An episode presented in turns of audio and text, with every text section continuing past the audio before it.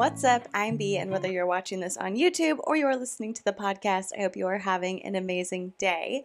Today, we are going to be listening to part two of Brittany Dawn's cancellation episodes. She said she's doing a five part series, finally speaking out and telling her truth now that the lawsuit has been settled. But this particular episode is number three in the series, and it's speaking out all the times I've been canceled, part two.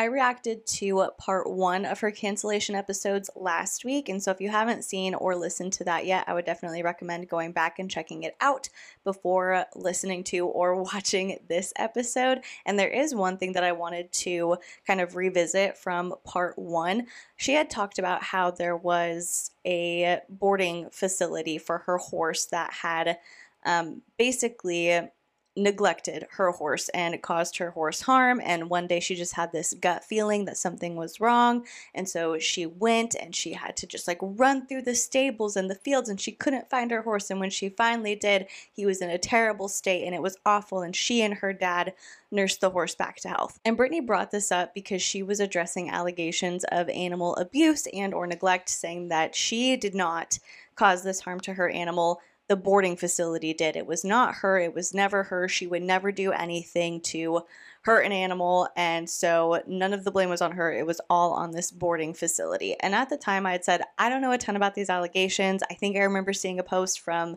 uh, the stable owner or the you know the boarding facility owner talking about how Brittany didn't pay her bills. But if I figured out more, I would come back and I would share it with you. So I did just want to read you the Yelp review because I was able to find it. Brittany posted a review of um, this facility, and then the owner responded. And I will say, uh, Brittany allegedly posted this review because I can't confirm if this Yelp account belongs to Brittany. It looks like it does. I looked at the other reviews on um, this particular account, and they're for a few different places in Texas as well as a spray tan place in Los Angeles. So it tracks. Like it seems like it would be reasonable to come to the conclusion that this Yelp account belongs to her, but I can't say for certain that it does or it doesn't, so just take that with a grain of salt. So, this review is from Brittany D. It's one star, it's from over three years ago, and it says, My horse was removed from this facility due to lack of care and malnourishment. I'm thankful that I got him out when I did. I would not recommend McKinney Horseplex for the well being of your horse. And it is worth noting that this um, Horseplex, I guess this this boarding facility has now closed. I'm not quite sure why, but they are no longer in operation. But Cheryl, the business owner, responded and said, Dear Brittany, I appreciate all reviews of our facility, even those I might not necessarily agree with. To be clear to the public reading this, your horse Harley was at our facility for seven months during 2018. You were late on board once. In 2019, out of 12 months of board, you were late nine times, requiring multiple calls and text messages for payment. In 2020, you were late five out of five months, and you threatened if I made you pay your final payment, you would write bad reviews on Yelp and Google. I think it is important people know that the quote unquote before the quote unquote healthy picture of Harley was actually taken after he was at our facility for about a year, and the one taken on one of the maybe five times you visited in the entire time he was boarded with us. The quote unquote after pictures were taken after he had been sick for weeks with a draining wound, and you would not have a vet out, nor did you come see him yourself. McKinney Horseplex actually stepped up and paid the vet in advance to get your horse medical care. At this point, you still had not paid your prior year's vet bill. As you were an absent owner, several of us took Harley over, mainly Jennifer and I. We loved Harley and did the best we could, up to including doing all his care when he was sick, paying the vet bill so he would come out, etc. Anyone who wants to find out more about Brittany, Harley's owner, just needs to do a little research on Google Brittany Dawn Fitness. Best of luck to everyone in finding a facility that is the right fit. Smiley face.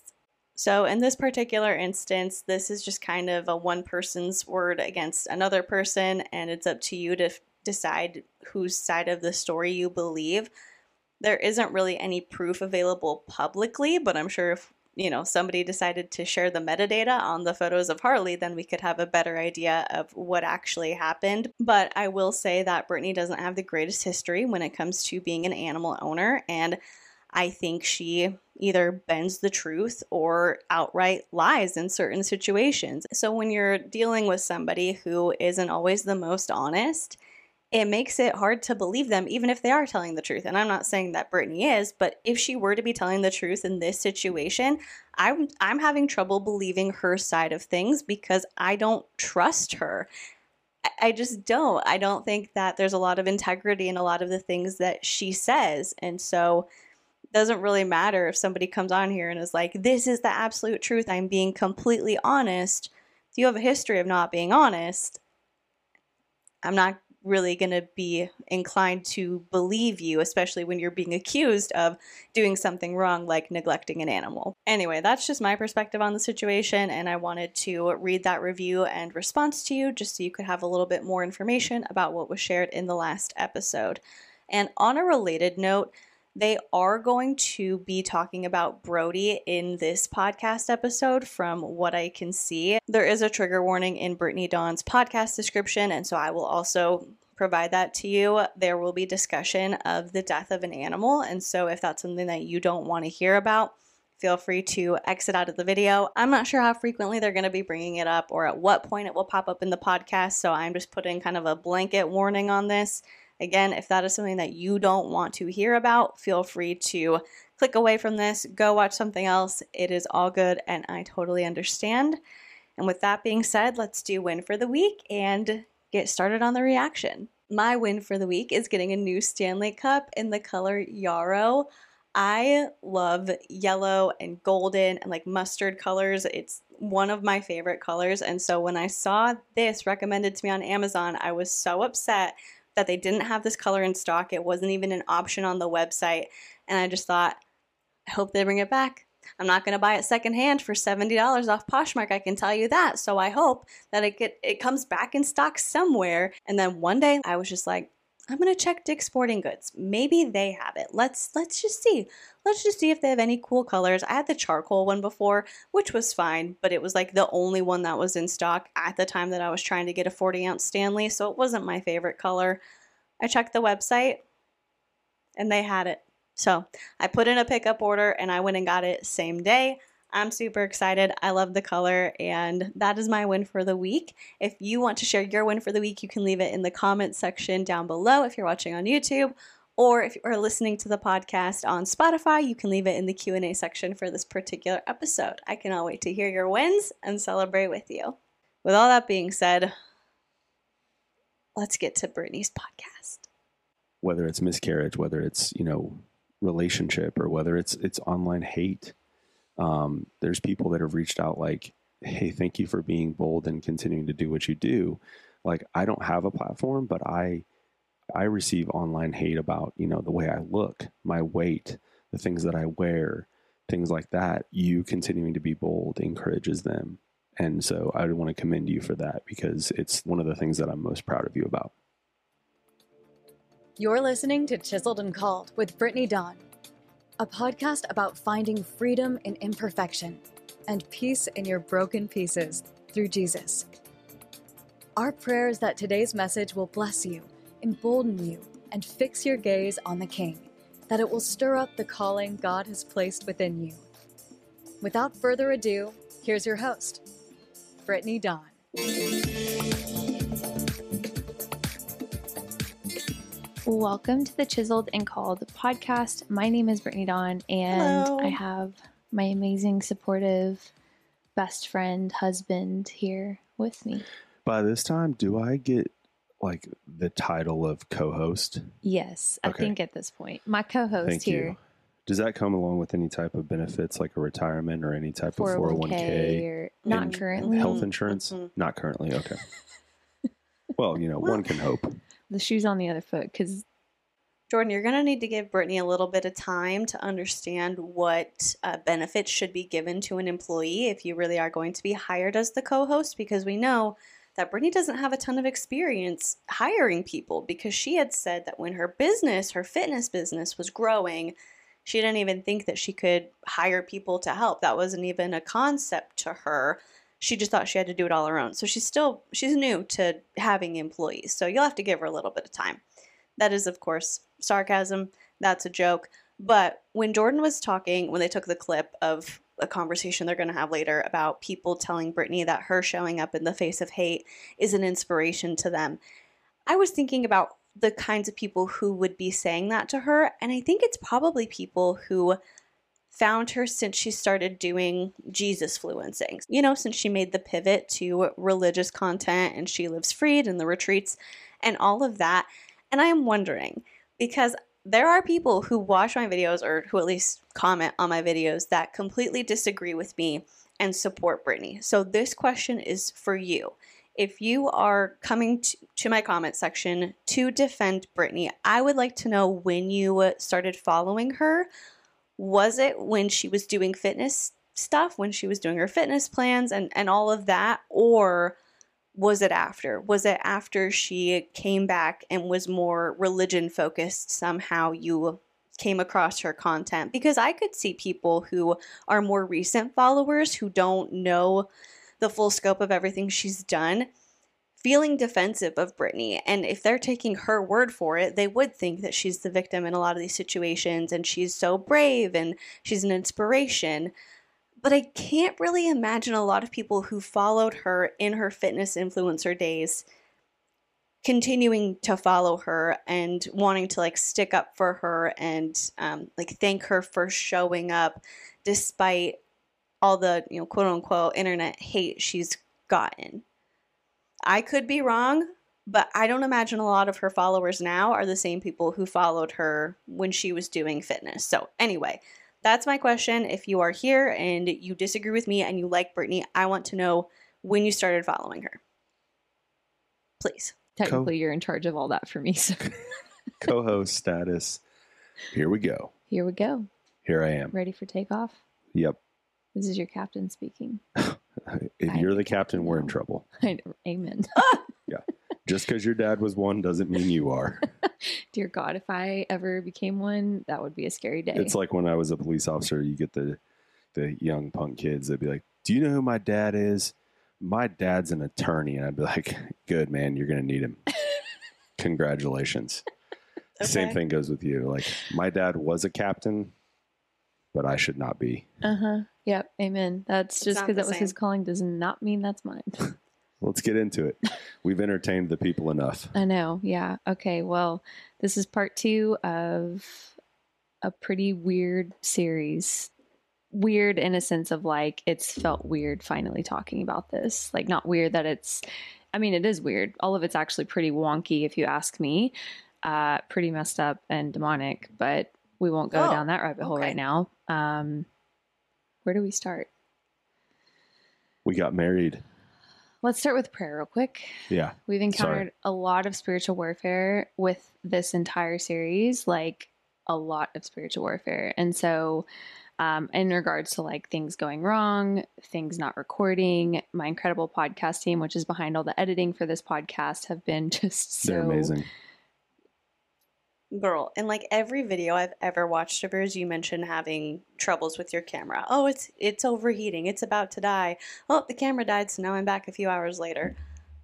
I don't know if you can consider technical issues demonic because they seem to be pretty frequent but okay let's hear it out. It truly such a blessing um, because it's been hard. Things have just not been going as planned and i not for a second did I think it was the Lord telling me not to do this because I felt so released from the Lord to do this that He gave me supernatural downloads and strategy on how to do this. So it's the enemy. Oh, supernatural downloads. That download word um, kind of aligns with New Age spirituality and manifestation, which Brittany has spoken very strongly against. So that's it's an interesting word choice. Working overtime. So we're just going to pray. We're going to start with a little prayer to just kind of, you know, rebuke any attacks coming our way, and then we'll we'll jump in. Okay, so dear Heavenly Father, Lord, thank you for this day, God. Thank you for this platform, for this podcast, for the ability to finally speak my truth. Lord, thank you for giving me the courage to do just that. I pray that you would give me the words to speak, the eyes to see, the ears to hear your voice. And I pray that you would allow us to be vessels for your kingdom. In your holy and precious name we pray. Amen. That was a really good prayer. I was waiting for you to say amen too. Amen. Thanks, babe. I'm laughing because I feel strong today. I'm proud of you. Thanks, baby. I feel really strong. I wonder if that was scripted. It's just a thought because um, in a lot of her content, her words are kind of hem high. I don't know. I don't know the correct uh, phrasing of that, but that was very like decisive language and clean cut. And here's exactly what I am saying. But then everything else she says is like, well, it was like, and oh my god, they, like just not super direct is is what I will say. And she's starting out this podcast kind of the same way as the last one where she's like I'm feeling strong, I feel good. Thanks baby and you know he's talking about how he's proud of her. Let's hope that we can get through this one a little bit faster. Let's hope that she continues to feel strong and she doesn't just leave in minutes of sniffles and, and crying. And I don't mean to be insensitive to somebody crying, but I've spoken about this before. There's a level where it just feels like you're leaving it in so people feel bad for you, like you're leaving too much of it in. We can understand that you're crying with just a little bit of it. You can leave a little bit of it in. I don't have a problem with people showing their emotions and being vulnerable, but at some point it's like, come on, this is an edited thing. Like make it a little bit easier to listen to. So, okay.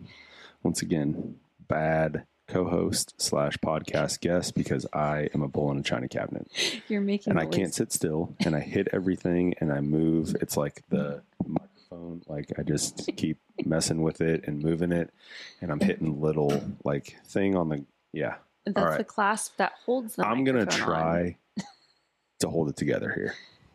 A- Please I mean, do. At least one of us has their, their life together. Yeah. All jokes on me. Wow. Well, I sure don't. there's a first time for everything. Amen. There is a first time. Won't he do it? Okay. So, which by the way, I don't know if you know this. I briefly shared last week that I'm actually in the Reddit thread. And one of their favorite things to say, like when something doesn't go my way, is, Won't he do it? Oh, are you serious? they will say that against me. Like, won't he do it? I'm like, y'all ain't even Christians. What you talking about? Well. Anyway, so You don't know that. You don't know that just because someone criticizes you means that they're not a Christian. Obviously, there are people in there who aren't, but I can guarantee you there are a good amount of people who are Christian who have an issue with you and have posted in the Reddit, like in the subreddit. And I can say that because as a Christian, I disagree with you and I've criticized you on YouTube. So to say that like an entire subreddit is full of people who aren't Christians is a little bit presumptuous. People can have the same, uh, you know, general faith system as you and still see an issue with things that you're doing. That, that's a possibility. we're gonna let me just jump pastor in. you for a second. Just because they're in the Reddit thread talking crap doesn't mean they're not Christians. They're just probably Wow. not.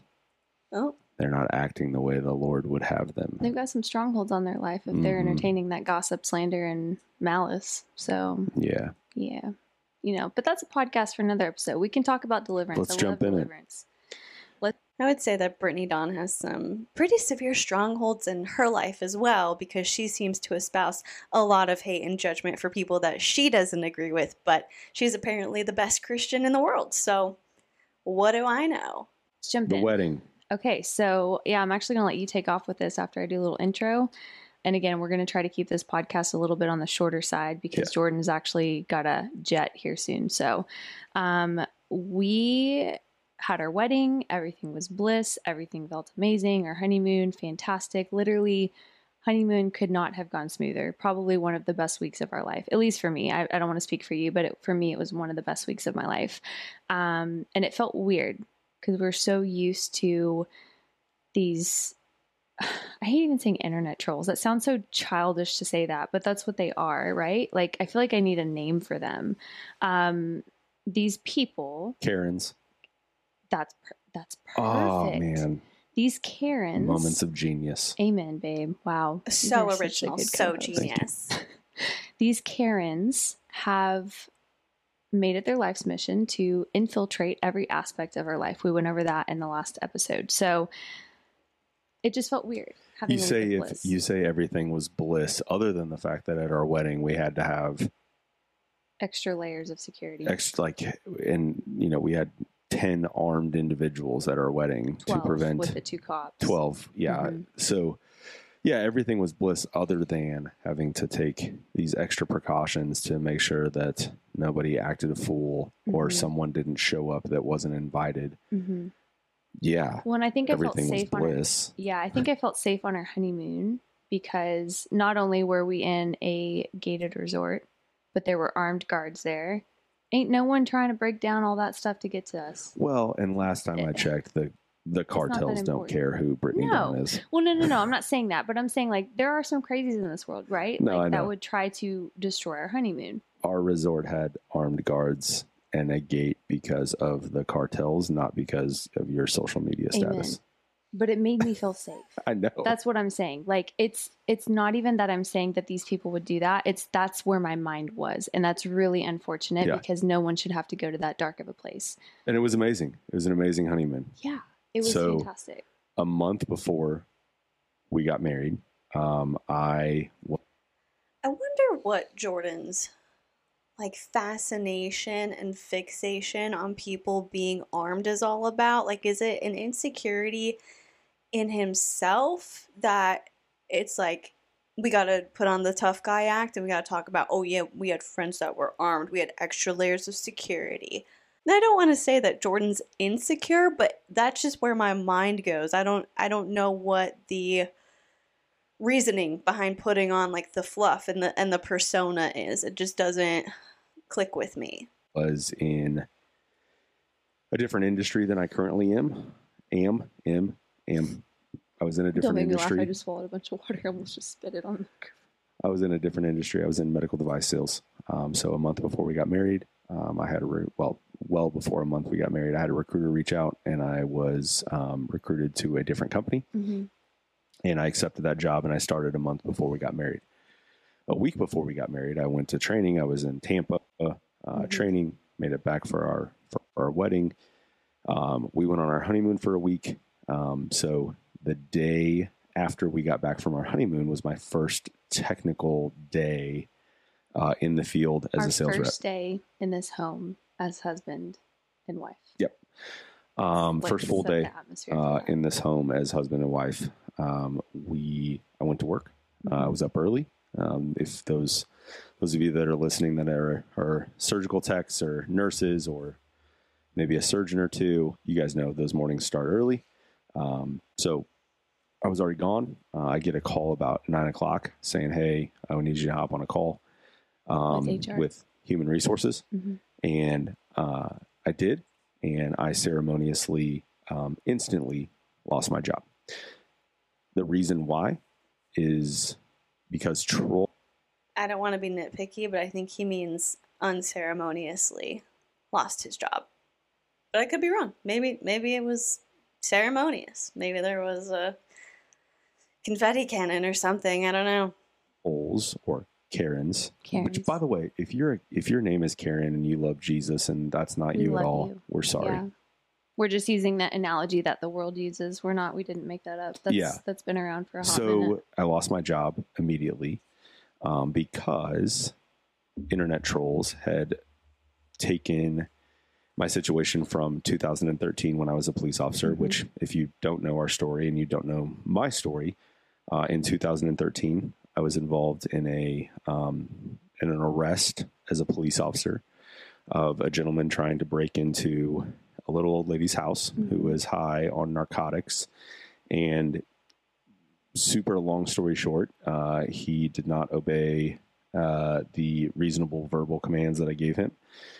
And he was placed into handcuffs. Um, he was placed into handcuffs by using department approved techniques. Um. And essentially, it, it went it went my way. It didn't go his way. Um, that is, as a police officer, that's what I trained for. That's what I Mhm. trained for constantly. Um, and so, uh, did what I had to do, and took him to jail. Um, and that was in 2013. I left the police department on my own accord, which is another thing that we have dealt with. Mhm. Uh, is folks saying that I was fired from the police department. you were let go. Um, never allowed back. never all let the all this, you know, and no, I left uh, in 2016 to pursue pharmaceuticals and Left on medical good device terms, in your own terms. on my own terms. Mhm. Um, I wasn't sued until 2018, which if, if if these super gnarly, awesome internet investigators did actually a little bit of due diligence on it, They would know that. they would realize that the math doesn't make sense. the math ain't mathin'. So, left in 2016 on my own accord, Mhm. was sued in 2018. This gentleman that I arrested felt like I violated his civil rights and I used a little bit too much force. Um, that lawsuit, I was represented by uh, the police department and the state of Missouri Attorney General's office, Mhm. Just like any other civil lawsuit, not criminal, civil. Uh, we went to pretrial mediation, and it was determined that it was uh, a business decision to settle uh, the lawsuit outside of outside of the court of law, and that was a financial decision that was made not by myself but by others involved in this. I never paid a dollar, uh, and it also entered into a no fault settlement. Um, I wasn't at fault. He wasn't at fault. Mhm. He got a little bit of money paid by a third party, and he went away. To then bring that back up in 2000, um, what were we in 2021? Mhm. Um, yeah, 21. The Okay, I've waited as long as I can to interject. I did a whole video about Jordan's explanation of um, what happened regarding the lawsuit and um, his description of the events leading up to this arrest and all of that. Um, I'll link it in the description box. That way, if you haven't seen it and you're interested in more of the details regarding this, you can go check it out. I just wanted to add one thing to Jordan's description of the events because most of it lines up pretty clearly with what he said when he went on Blunt Force discussion to talk about this and you know share his side of the story. Um, they settled. He was represented by the Attorney General's office. He was not found to have done anything um, wrong by the police department. He said that he's never had a formal complaint lodged against him. He said that the technique he used, which he didn't go into depth in it, and I don't know the exact term for the movement, but basically Jordan swept this guy's legs out from underneath him and you know head hits pavement. And it, he was saying it was because this guy would not comply but it was it's kind of like a, a partial compliance. And because the guy there's a video of it. I guess i have two things to add. The guy's standing there and he has his hands up and jordan was telling him to turn around and i don't know i don't know what it's like to be in that sort of situation and you know like process what's happening. He had suspected that this guy was on pcp at the time because apparently this woman had called the police and said somebody was trying to break into her house and they were screaming i am god. And so they're suspecting drug use people have um, a much higher pain tolerance when they're on PCP, and so that's typically what um, like leads to the assumption that like people on PCP have superhuman strength while they're high is because they don't feel that pain.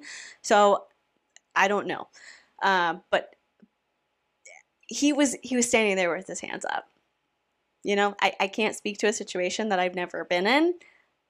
But like I said in that video, I don't think what Jordan did needed to happen. I don't think it was okay. And I think it's kind of sad that Jordan sits here and talks about it so matter of factly and says that he would do it all over again the same way.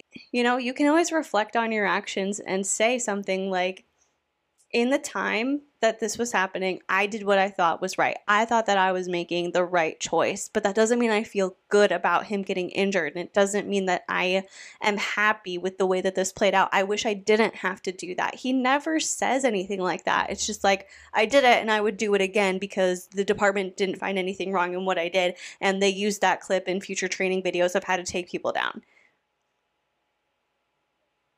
doesn't quite sit right with me. And then the other thing that I did want to add is he said that he was arresting um, somebody who had tried to break into somebody's house, but in the podcast and I believe in the um, paperwork, like the lawsuit paperwork, it says that this man had matched the description of a suspect. And really, the most detail we get on that is that they, you know, the suspect and this man were both black men wearing dark clothing. So I just want to put that in there. It wasn't confirmed that this was the guy who was breaking into this woman's house or attempting to break in. He just, quote unquote, matched the description of a suspect. Uh, which, while I was with this medical device company, I worked for a wonderful Christian man who is a good, good man. He did everything, everything outside of lose his own job to try to fight for mine. Mm-hmm. Had no idea that this was coming. Um, and I think this, it blindsided everyone involved except HR. Yeah, I mean, even even yeah, some some really higher ups were unhappy Mm-hmm. with the decision, and HR ultimately made that decision. And um, what I want to say about that situation is, at the moment, it was terrifying. Mm-hmm. Um, we're newly married. I'm the breadwinner and the Mhm. provider and the Mhm. protector for our family, and all of a sudden, I don't have a job. Mhm. What I do want to say is, whatever internet troll took it upon themselves to send news articles Mm-hmm. and the dash cam video of that arrest to that company. Thank you. Yeah. Thank you because you have actually ended up blessing me Yeah. um, without losing my job.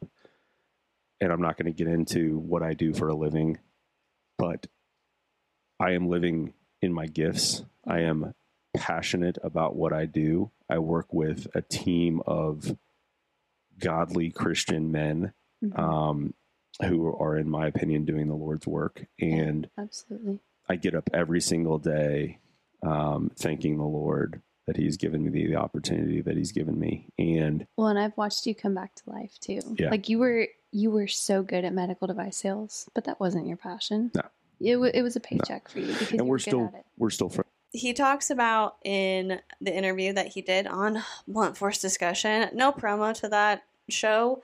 Uh, not a fan of what I've seen of it so far. He's done multiple episodes since the interview with Jordan, but leading up to the interview with Jordan and including it, I'm like, I'm not a huge fan of this guy. So again, not trying to promo the show, but we don't really have a lot of Jordan speaking out on particular things. And so that's like the one thing I can reference that he has spoken on. And in that interview, he does talk about how he's working in anti human trafficking. And I had said, like, because he talked about it, but then he didn't really elaborate in a way that I thought might have been helpful with giving like statistics or safety tips or you know, just any information you can to uh, raise awareness of this very real, awful issue. It was just like, yeah, this is what I'm doing, but I don't really want to talk about it. And I had also said, like, why are you going to bring it up if you're going to say this is what you do, but you don't want to talk about it and you're not going to like give anything helpful? And also, wouldn't it just be better to not speak about how that's what you're doing and, and put it out there publicly? Like, if you're not going to give safety tips, if you're not going to raise awareness, whatever, you're just going to say, this is the field I'm working in. And that's really all I can say. Maybe it's better to not say anything at all because if you make yourself a public figure and people know that you work in that field, it might impact your ability to do that job. I don't know all the details of what goes into anti-human trafficking operations like but but I assume that you have to make connections with people in order to bring them down. And so if people know who you are, they know your face, they know your name, and they know that that's what you do, you're going to have a harder time doing that. But again, that's all presumption on my part because I don't work in that field. And I don't know if Jordan is alluding to that here. I don't know if that's still what he's claiming that he does for work. Again, I say claiming because I, I don't have any proof that that's what he's doing. So I don't know if he would still claim to be working in that field at this time or if he's switched jobs or is doing something else. I would understand why he would want to keep it private, especially with people contacting his last employer and I mean sharing information that is publicly available, but information that nonetheless caused him to lose a job. Like I understand keeping that private. With some of my some of my surgeons, some Mhm. of my the support staff that I worked around, some of the nurses, whatnot. Um, yeah, love them And all to death, them. Yeah. and I'm super thankful for their friendships. But it wasn't it wasn't where I was meant to be, Yeah. and outside of that situation, I'm not sure that I would have been able to make have the courage to make the decision to leave. Mhm. So the people who decided to share that video Mhm. may be thinking, man, we really got him. We Yeah. got him. And what has given me peace about that situation is I've taken the, you and I both have taken the power back and Yeah. said, you know what? Thank you. Yeah. Thank you for what we thought was going to be terrible. The Lord turned for good. Well, it's just it's just like the Bible says, right? Like what the enemy sends for evil, God can turn for good. Yeah. And like biblically speaking, we are called to bless those who curse us, and that's what you're doing and what we're doing in this situation is like we could easily take a woe is me, how could you, how dare you perspective, but instead we're saying, God bless you. Thank you Yeah. for blessing me. You Thank didn't you. realize that what you were doing because you had malicious intent was going to bless us, bless our family.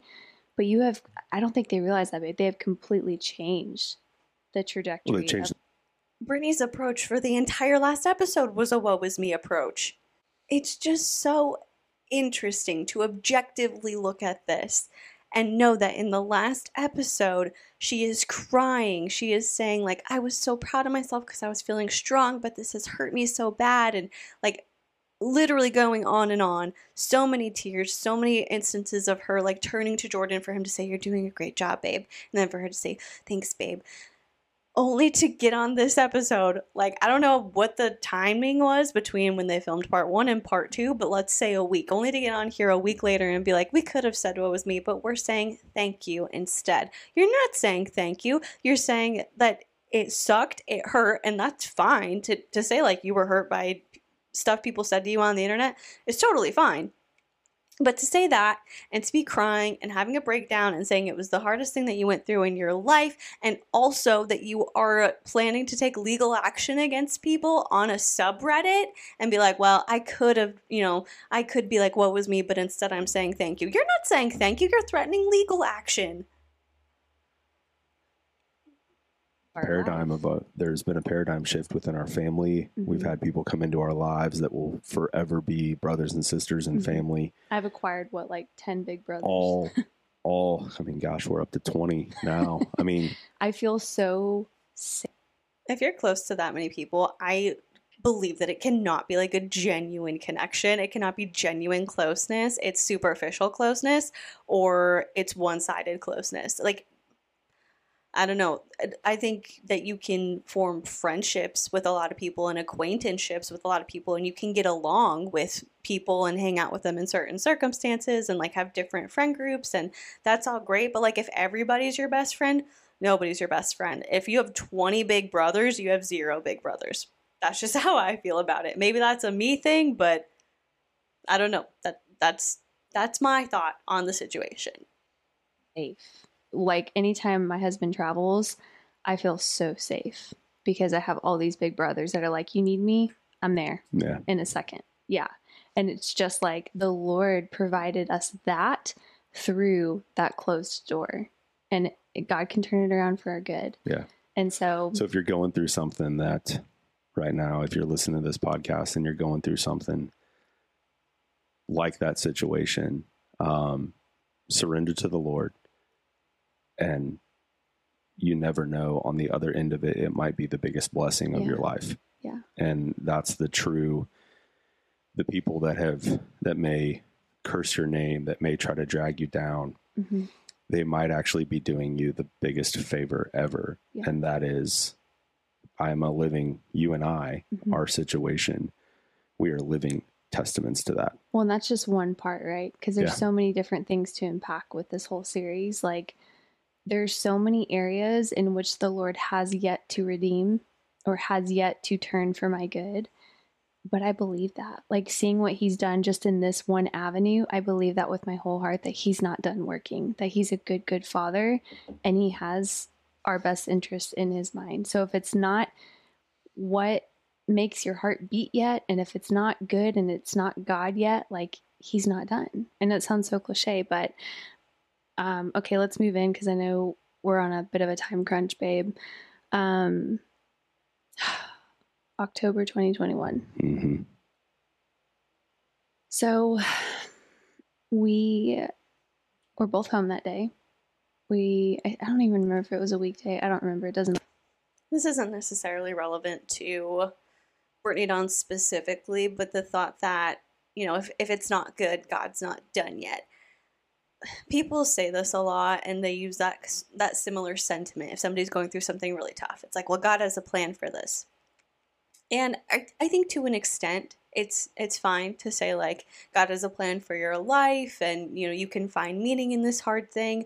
But I think sometimes bad things just happen or you are in crappy situations or you have to deal with hardship and there is no rhyme or reason or bigger picture for it. It's just part of the human experience. And I do think that in probably like 99% of situations you can look at that bad thing or like think about the bad thing that you experienced and say, yes, this awful thing happened to me, but it did open up this door or it made me realize this thing or it, you know, it strengthened my trait in this.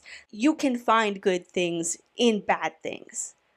But sometimes bad stuff just happens and you don't have to look for a deeper meaning in it. You don't have to be like, what is God trying to teach me through this? You can just say like that crappy thing happened and it sucked and it hurt my feelings and I'm just going to move on the best that I can from that thing.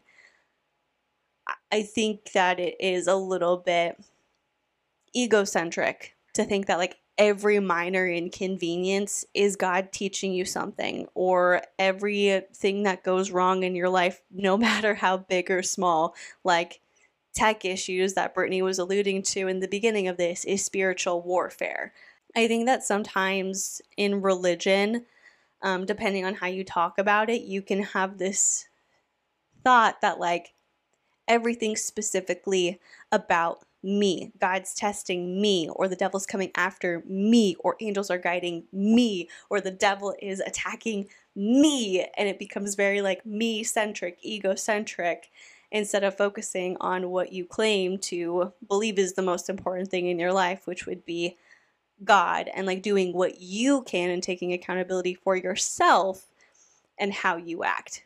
It, kind of a random side note, kind of a little bit of a tangent, but I just had to like put that out there. Like, not everything is this existential lesson to learn. Sometimes crappy things happen because you make bad decisions. Sometimes crappy things happen because people are mean and they did something mean to you. Sometimes things are just inconvenient and it sucks, but it's just something you've got to deal with. You're not like doing something wrong if you're not seeing the beauty or the uh, the amazingness, the lesson in something awful that happened to you. I remember that. Doesn't matter. That details irregardless. We were both home.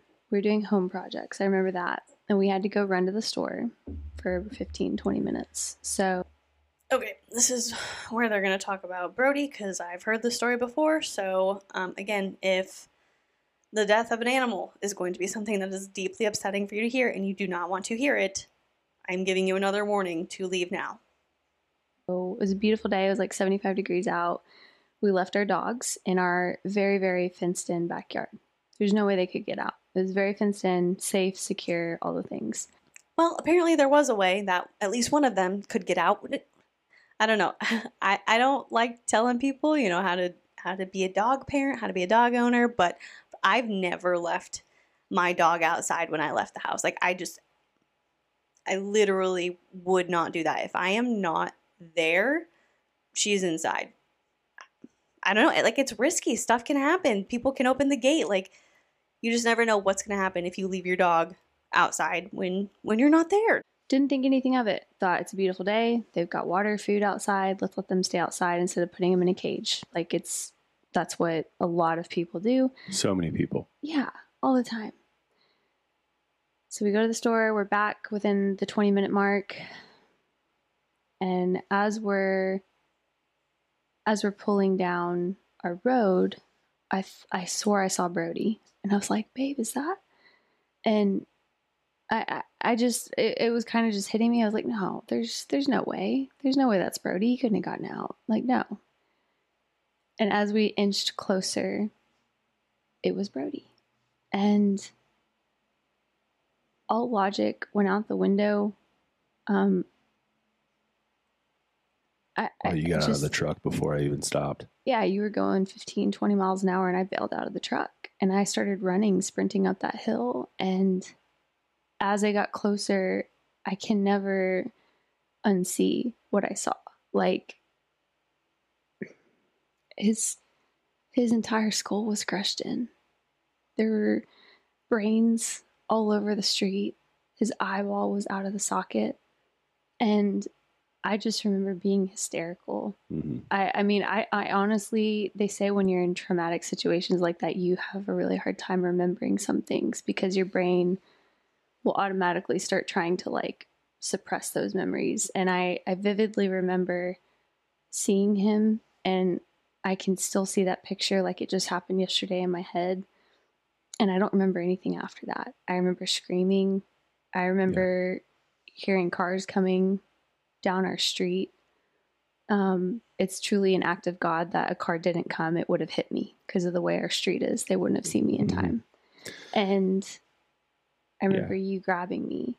Yeah, I grabbed you, and all I could think was to remove you from the situation.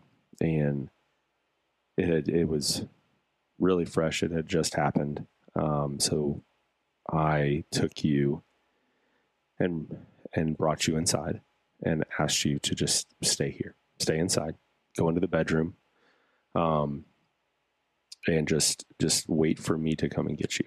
And as I came back outside the house, um, it which which com- all completely makes sense. There was um, a couple of our neighbors had actually heard heard Brody get hit, so it had just happened, One probably heard me screaming. and and I'm sure they heard you you you know your reaction to everything. So um, when I come back outside and I go up to the end of our driveway, I've got two neighbors who have driven their trucks down, Mm.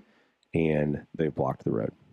And uh, I look at one of my neighbors, um, and he says, "Yeah, hey, hey, man, it's it's it's really bad." And I'm like, "Well, how bad?" And he goes, "It's he's not going to make it." And I, and I go, "Is he is he gone?" And he looked at me and he goes, "No, he's he's gasping for breath." And with the one remaining intact eye, he's he's blinking and looking around. And I'm like, man, like I've got to, like, I've done this on the police department before. We, um, you know, and it, it's it's really difficult when it's your own animal. And uh, that dog was such a special dog to you, and and had you been with you some of the darkest times. been with you through a lot of terrible, uh, traumatic situations. And so I looked at that neighbor and, or he looked at me and he goes, do you, do you have your, do you have a gun? And I was like, yeah. And he goes, okay. He goes, well, then I'm going to let you, um, there was when an animal's been been hurt so badly that there is nothing there was no saving him. And They, these people online that are saying, well, you shouldn't have done what you did, are basically telling me that in that moment, I should have scraped my mangled dog's brain matter off the concrete, put his eyeball back in socket, and let him suffer 20 minutes to get to a vet. there's no way um, i mean I'll, I'll go to my grave you know and my challenge to those people is seeing the situation they weren't there we were Here, here's my question for you, real quick.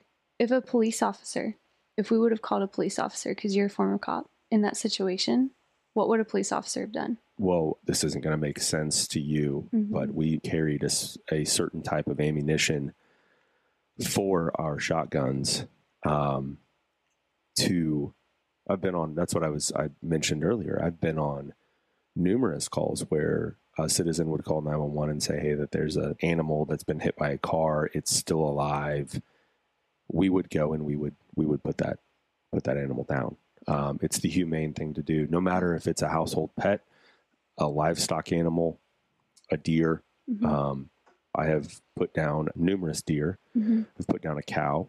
Um, I have put down a horse. Yeah. Uh, as a police officer, Mhm. um, it is it is the humane thing to do. It's Yeah. really really difficult when it's a when it's your your animal. So there was no, you know, and I know you posted about this situation and you didn't share you didn't come right out and say it, but Mhm. what I will do here is I'll clear the air. Mhm.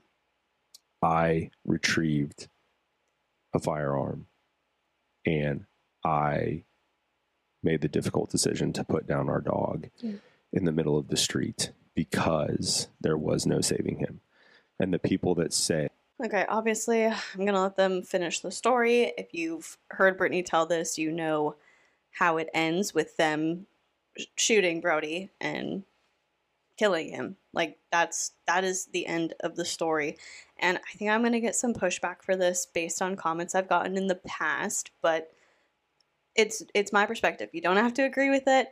I'm just giving you fair warning that you might disagree with me. I think that there are certain situations where an animal is hurt so badly that the humane thing to do would be to put it down. If what they're saying now is true, that his skull was crushed, there was brain matter on the pavement, like struggling to breathe, I can understand why they would have made the decision to say, this is really, really bad. We need to put him out of his misery. However, I could be remembering wrong, but I don't ever remember hearing this much detail. And I think it's kind of interesting that now they're adding this detail. And in Jordan's retelling of it, he's talking about how it was the neighbor who was like, yeah, this is what you should do. Like, kind of deflecting the blame onto somebody else and saying, like, well, somebody else told me that it was really bad and he wasn't going to make it. And so he suggested it. And then I took that suggestion, kind of like saying, like, yeah, I still did it, but it wasn't just me. It was other people who brought it up and who said that it would be a good idea. So they agreed with me. that that's animal abuse, the people that say that that was the incorrect decision. You weren't there. Mhm. You don't know what state he was in. Yep. And I believe that the actual humane thing to do is that he no longer suffer a drive to the vet I- or he no longer suffer Yeah. there's animals shouldn't have to suffer. No. And I wanted you, like, this is one part I do remember was when you got me inside and you were setting me down. and You said to stay here. I said, I don't want him to suffer anymore. No, I, you I told told you that. I said, I don't want him to suffer anymore. Like, because I, I know what I saw. Yeah. And anyone in that worked situation. you worked at a vet clinic for numerous years and Yeah. you've seen animals be brought in that you specifically because we talked about this afterwards you specifically had seen animals be brought in after being hit and what did they do they suffered for a car ride Yeah, they just to put suffered longer down. than they should have than they had to and i am there's no there's no internet troll in the world that will ever be able to convince me that our dog was able to be saved No. um, i and saw that we made the wrong decision. I saw half of his face caved in. I saw one of his eyeballs removed, and I saw his brain matter on the concrete and an immense amount of blood. And he was struggling to gasp for breath and look at me. And I did what we had to do, and it was awful. What's ri- completely ridiculous is the following week, Yahoo News. Yahoo News ran an article that was titled, What? It was titled Influencer Husband Shoots Dog. Why is that news? It's not news. It's gossip. It's drama. It's once again the media completely manipulating and twisting anything that someone does in their life. I get it. There are people out there who should be called out. There are people out there who have done things wrong. I've made mistakes in my past. I spoke up about those in my lawsuit video. But to what extent? Like, when do these people stop? When is enough enough? Everyone, just because it Here's the thing if you share something like that, you know people are going to talk about it. Like, you are the one who made this story public. You are the one who spoke about Brody being hit by a car and Jordan shooting him while people while your neighbors rev their engines in the background. Like you're the one who publicized this. And you have to know that people are going to have an opinion on it. People are going to talk about it. It just is like animals are a very sensitive subject and so anytime somebody talks about like cruelty to animals or abuse neglect like being an irresponsible pet owner and that's coming from somebody who's an influencer or a public figure people are going to feel very strongly about it and they're going to have their opinions. And so if you didn't want people having an opinion on something that you did don't share it publicly. It, it is what it is. Like you're an influencer. You share parts of your life with people and, and they follow and they like and they use your affiliate links and all that, but you don't have to share everything publicly. If you didn't want to hear people's opinions on how you handled the situation, you shouldn't have shared it because people have a right to express how they feel about something. It just goes back to the fact, babe, that when someone has a blue check mark or they have any kind of internet fame at all, I don't even consider myself to have internet fame. I just have a platform that the Lord has entrusted me with. But when you have those things, the media thinks you're fair game, that all your dirty Yeah. laundry, anything that goes on in your life is now fair game for them to blast to the world. And it's disgusting. You blasted it to the world. You you, you made it public. You shared the story. People didn't dig for this. You brought it up. It's demonic. It could be the biggest influencer on the face of the planet, Mm-hmm. all the way down to a 17 year old high school student. No one deserves online hate from someone behind a No. keyboard. No. And there's a shift coming in our culture. There's a shift coming in this world that needs to happen to protect people from that because there's people that don't have the support system or the encouragement that you do Well, and, and I didn't have that in at, 2019. at, at a time in your life you didn't have that yeah and that's that's part of my testimony that I'll share in two episodes from now. Like Jordan's absolutely right. Like there's so many people in this world that are taking their lives over this stuff. That things are being completely distorted for clicks, for likes, for notoriety, for attention, to go viral for 5 minutes. And they're they're ruining people's lives. They're destroying people's lives over gossip. And I, I could go on a whole rant about that. You know this, babe. That's my passion now. reel it back in Yeah, I'm going to reel it in because I know we're on a time crunch. Um, so not only that, but they also have consistently harassed my friends, which I, I just don't understand. I mean, it just goes to show that these people want nothing more than to destroy every aspect of my life. And what's beautiful about that is that in the past, these people have harassed my friends.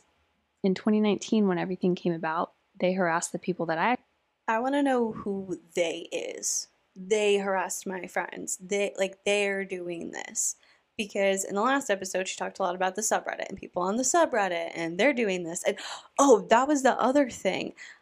Let me let me find it. A lot of y'all told me in the comment section of my last video that in 2019 the the Brittany Dawn Snark subreddit didn't even exist. It was created August 31st, 2021.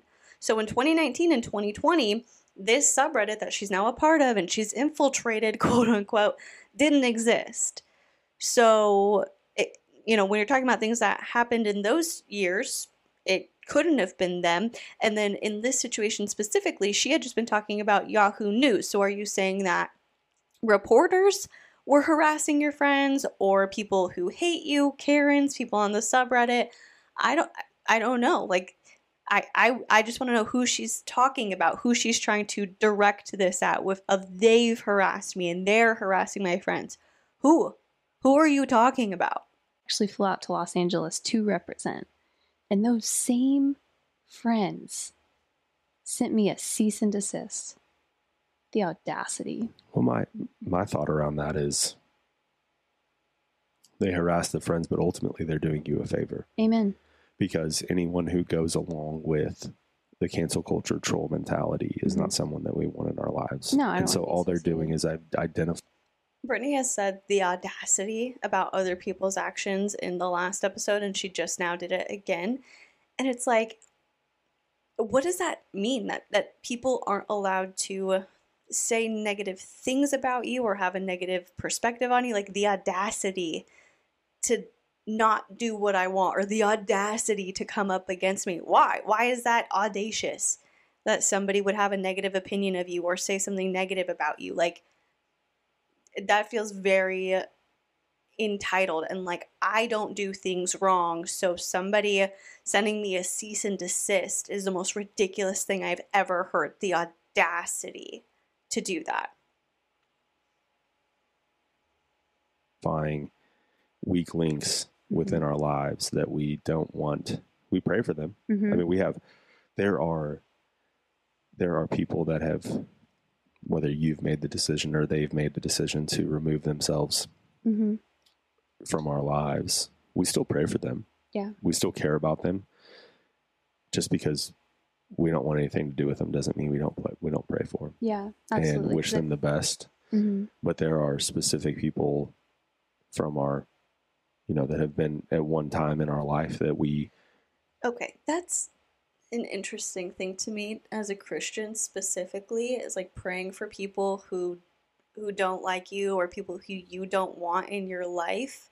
That seems odd. Like again, speaking as a Christian, when I pray, I can't say that on a regular basis I pray for people that I don't like or I don't want in my life because I tend to not really have them on my mind. Like if there's somebody who has done me wrong or hurt me and I no longer want a relationship with them, then the, the relationship ends. Or, or if they don't want a relationship with me, but I feel like they've slighted me, you know, not saying I'm sitting here like everybody wants to be my friend.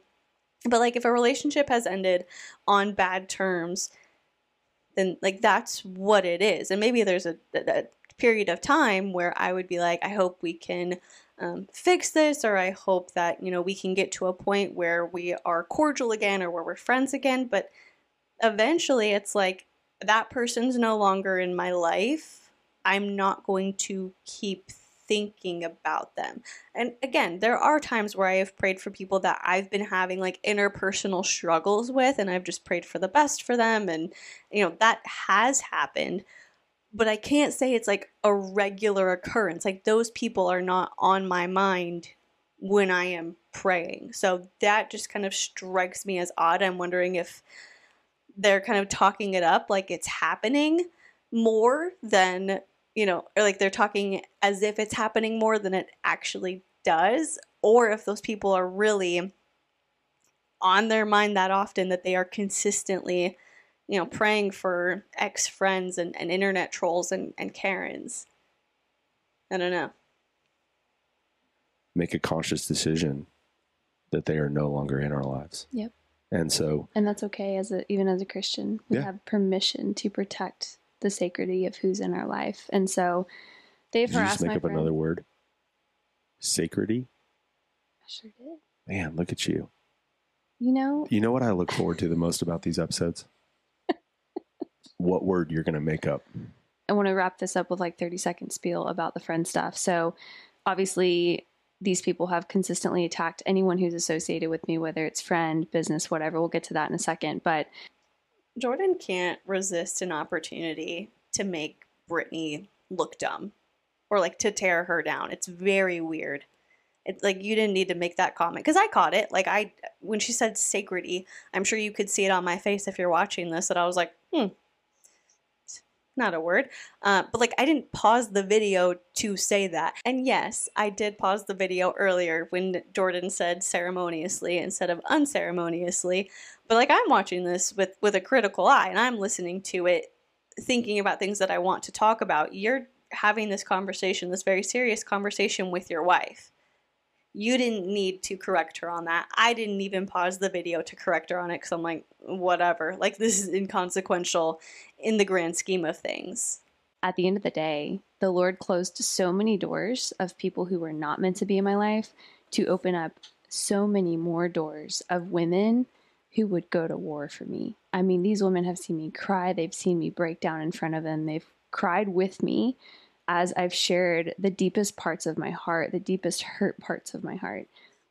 And it's been beautiful to watch the Lord say, mm-hmm. you know what? You may have lost those friends, but I'm going to give you tenfold more. than you ever thought you could pray for. And that's just who He is. That's who our God is. And so I hope that encourages someone listening that's in a season of like not having friends right now. I went there, I've been there, I was there for years. And then the, The Lord was like, it, it was a supernatural shift, right? That supernatural shift of suddenly having all these friends. And so going into people showing up at our house. Can I say something real quick? Yeah. Thank God for good neighbors. Oh, we, I we have the best neighborhood. You know, it, we do. And it just goes to show before I found this home, I had looked at 20 something homes, probably more, possibly way more. And every time I, I specifically remember walking in several of those homes in Dallas because I was so pot committed to staying in Dallas. And I remember walking in and immediately I'd step over that threshold and I'd hear the Holy Spirit. It's not Holy Spirit say it's not this. It's not this one. And I followed that. And then just looking at how gracious he was to plant me in this neighborhood with the people that live around us. I mean, we've got we've got police officers in this neighborhood, we've got military, Military. contractors in this neighborhood. We're surrounded by an amazing community. Yes. Yeah. Layers and people who like recognize when Jordan's truck is not here and they're like, "You know what? We're on we're on mm-hmm. guard." I just I know them High alert. high alert. Yeah, I know them, and we're obviously not going to say their names, but I just know how they are, and they're like, "Oh yeah, don't worry, we got you, Yeah. girl." And, Well, and just also too, like, if you feel that it is appropriate to stop by someone's house and trespass onto their property to do whatever you're doing to take a photo, to take a video, to Mhm. make Brittany feel uncomfortable, like, we know who you are. we've got cameras, We've got cameras lots. between myself and several neighbors. I don't even know. I don't even want to put a number on it. A lot. Um, you're just making yourselves look stupid. License Um, plates, photo vehicles. Yeah, and I would really, I, wouldn't do that anymore unless you want to be put on blast for what you have in your past. we have looped in our local PD in on this. They were out chilling at her house. What a couple months ago. Oh they yeah, at 10 p.m. The two officers were just out here hanging out with Jordan, just chit chatting, because we're not going to put ourselves. we have a place. snack box for them and drinks. And and here's the thing. Once again, just like I've got incredible neighbors, we've got incredible neighbors. Our local police department is amazing. And in case you haven't noticed, we back the blue in this house. Like we fully support them. And so of course they're looped in. They're ready. If I need to call, they're like if she's home by herself and she feels unsafe by a car that's parked out in front of her house and they haven't acted on anything, but they're just sitting there watching, please call us. And you better believe I call. And so Mhm. that has been a blessing just to be able to have police officers that are like, oh no, we get it. And we're here to do whatever we need to do to make you guys feel safe. I think the next thing that you should address is the lawsuit. Okay, they talked about this a little bit in part one. Um, not necessarily like all the good neighbors and close relationship with the local police department and all that, but they did talk about people coming to Brittany's house. And I'll say the same thing that I said in part one. Don't do that. That's not cool. Like, I don't support people going to Brittany's house to harass her or threaten her. If that is happening, I don't condone it. I do not co sign it, but it's very interesting. Again, like we're seeing a little bit of a change in how the story is being told because in the first episode, she's crying about how terrified she is of people coming to her house. And in this episode, it's like, it's no big deal. We back the blue. So they show up even if it's not an emergency. They like they said that we got you and they do got me. I feel like interesting is the word of the video because I'm noticing so many things and all I can really say at the end of the day is like, that's interesting. That thing is interesting. Hmm. because I think a lot, of, a lot of people are like, "You got sued. What you gonna do now?" And it's like, do you really think that we didn't know that that was coming down the pipe? Honey, we saw it months before you ever saw it coming or It's heard even- about it. Saw it's Yeah. like that's what you have an attorney Mhm. for. The attorney tells you. I even had people reaching out to me that are no longer associated with me by my choice.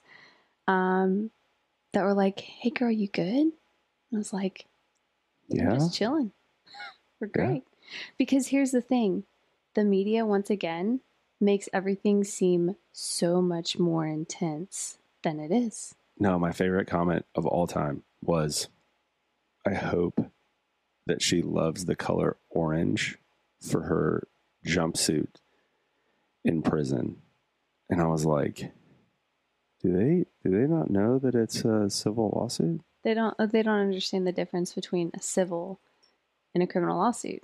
It's not hard to Google mm-hmm. that. But yeah, they literally said, I can't wait. People understand the difference. They also just like to make jokes. It's the internet. Like, people are going to make dumb jokes about you being in a jumpsuit, even if they know that you're it's just a, a civil lawsuit that you're not going to be facing any threat of potential jail time for. And also, why are we going back to talking about the lawsuit? I thought we were going to talk about new things in this episode, but some stuff is just kind of the same thing coming up again and again. to see your orange jumpsuit match your orange spray tan. That was the comment they made. Oh, that was it. You're right. I'm You're right. like, you know, lucky for me, I love the color orange. You you better believe I would have rocked the heck out of that. But that's just not where we're at, sweetheart. Like, this is a civil lawsuit. your slams and your digs just lose a lot of their teeth when they're just ignorant. Oh yeah. Well, you know, ignorance is bliss, babe. These people Ugh. are living high and mighty. They think they got it all made, and good job with the the background noise again. Sorry, you know, I, I'm just really trying. I'm trying to trying to navigate life right now. So yeah, then we go into April of 2022. Um, Okay. We hosted our very first one day event for She Lives Freed. We had hosted many weekend retreats, but I was like, I want to mix it up. Let's just do a one day event that's more cost effective for attendees. And um, which, speaking of cost, I didn't mention this in the YouTube video, but these people have also accused me of being a grifter and a scammer for She Lives Freed now because I charge for these retreats, which people don't understand that literally every single penny goes right back into these events and retreats. How much it costs? Well, I'm here to tell you more than just every single penny that comes in. Who said that? Who said that you were like grifting money with She Lives Freed? I think there's been some interesting talk about how it's um, registered as a 501c3, but nobody's accusing you of claiming that you're going to put on an event and taking money for it and then not putting the event on. I've made videos about how I wouldn't pay the amount of money that you're charging. I have seen people call She Lives Freed and the retreats and the one day events like her next grift. And I think that's more so referring to the shift to religious influencing and hosting, you know, religious retreats and presenting yourself as somebody who can lead and guide people in this very important part of their life when it doesn't necessarily make sense or align. It's like, oh, it's her next grift is appealing to religious communities or like a religious section of her audience. And it's more so like that kind of thing where it's just like, oh, you're looking for your next money making opportunity. because who foots the bill? Us. Yeah. Yeah. When- Us. when- like when our we don't have enough. Like the the Nelson household. Yeah. When there is a shortcoming, Mm-hmm, keeping it at a an affordable price point. mm-hmm. When there's a shortcoming, who pays for it? The money just doesn't appear. It's No. us. No, it's me. It's it's it's Yeah. us in the background fronting that bill because I believe that the Lord is doing a good thing with She Lives Freed. I've seen it time and time and time again. I've seen the testimonies. I've seen the deliverance. I've seen the women walk in freedom, and so I believe that He is Jehovah Jireh. And when She Lives Freed doesn't have the money to pay for these things, we front it because that's what a founder does. So, anyways, I I forgot to mention that in the YouTube video, but they've said that I'm which again is just comical because they're clearly people that have never hosted events and don't know how much money it costs to host these kinds of things with.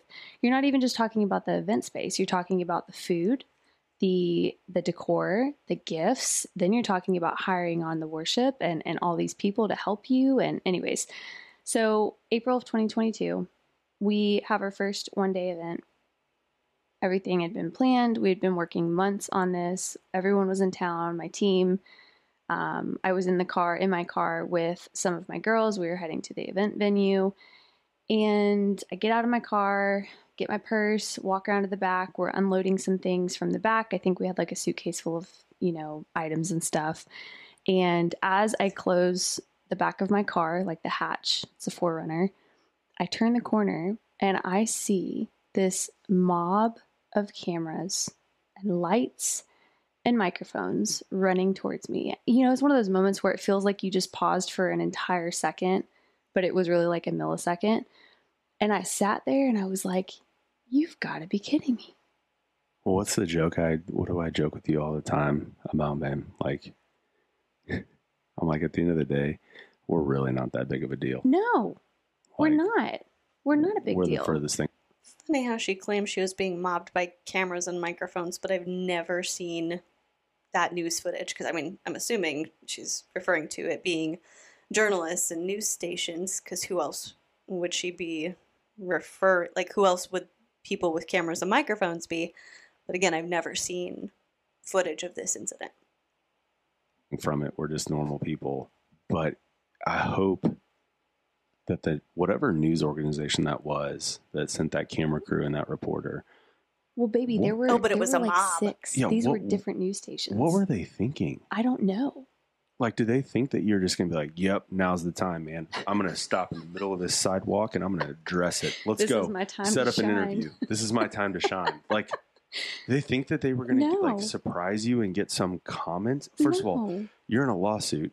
You can't talk about it. legally, who who in the world like i'm pretty sure that like people like high school students know that like you It- can't it's common sense. you can't talk about it No. and so it's just it was just a it was an overt attempt to intimidate you Well, And not then- even that. You know what it was? Is he- by the news organizations that does not even make sense like this story does not even make sense again i'm not saying that it didn't happen but this story does not make sense to me these people? Uh, it just goes back to show. Well, if she's an influencer, she must really want all this fame, and this is going to be her time to shine. She's going to take this moment, and we're going to get the exclusive, and then she's going to, you know, bury herself in on a a hole. sidewalk in fort worth it, it's just you know and then uh, talk about i mean there was a, a young lady who has written several stories about you Well, that- can I can I say something to that? She let's read it in there Oh. real quick. Two seconds. So, what's really cool about that, so cool about that, is that was clearly not the Lord,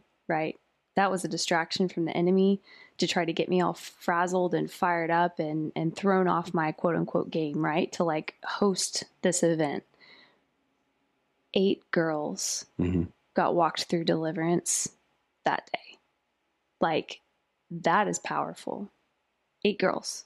We had 100 girls. Eight girls got fully freed from strongholds on their life. traumas I think we had yeah. like 15 girls, 20 girls get baptized that Mhm. day. I mean, a fifth of the women there. The, the enemy was so fearful of what the Lord was about to do for these girls in their life that he said, Hold up, I'm going to try to throw her off. And Yeah. it did nothing. If anything, it fired me up even more. I remember telling my team, they were like, Are you good? I was like, Y'all, I'm great. This just means the Lord's about to do something incredible. And he did. As far as people being delivered that's that's like church camp high. You put people in a certain religious environment and you make them feel very emotional in a certain kind of way and they say oh like i am completely changed. I'm going to get baptized. And i don't mean to sound like um, dismissive of it or like i'm talking down about people getting baptized at camp because i've seen people do it and they're very happy with their decision and everything's great and like you know that they're happy that they got baptized and it just so happened that they made the decision at camp or at a retreat or at a conference. But you can't just say in one day they were delivered of trauma. They may have felt better about that trauma or they might have processed through certain parts of it. But again, it's largely related to the environment that they are in and the emotions that are intentionally being placed on people or that people are being primed to feel. That makes them feel like I have been set free from this thing, or this thing no longer impacts me. I'm a completely changed person. Every now and again, that is a true experience for somebody, but in most cases, it's just a product of the environment, and they make these commitments and they say these things and they make these proclamations, and then they go home and they're surprised that they're struggling with the exact same thing that they were struggling with before they even left. And they feel let down and they feel like a failure or like I thought I had this change and I didn't. Like what did I do wrong? So it, her being like eight people were delivered and completely freed from things like trauma you can't say that. You you can say that eight people got baptized or you know those people had a really impactful or powerful experience but to claim that you know they they went through this incredible transformation and and were released from things that were hurting them in, in some kind of way i don't know the details of this trauma obviously i don't think that it's necessarily accurate to say that And so, Amen. yeah, what were you saying about? Well, no, I was just going to say that there was a young lady who has written several articles about you and about She Lives Freed that bought a ticket and attended the event. And she was, what was so, what I was so proud of of you and your team is that we all knew who she was. Yeah. Everybody in attendance, I mean, the majority of the She Lives Freed team knew exactly who she was. Mm-hmm.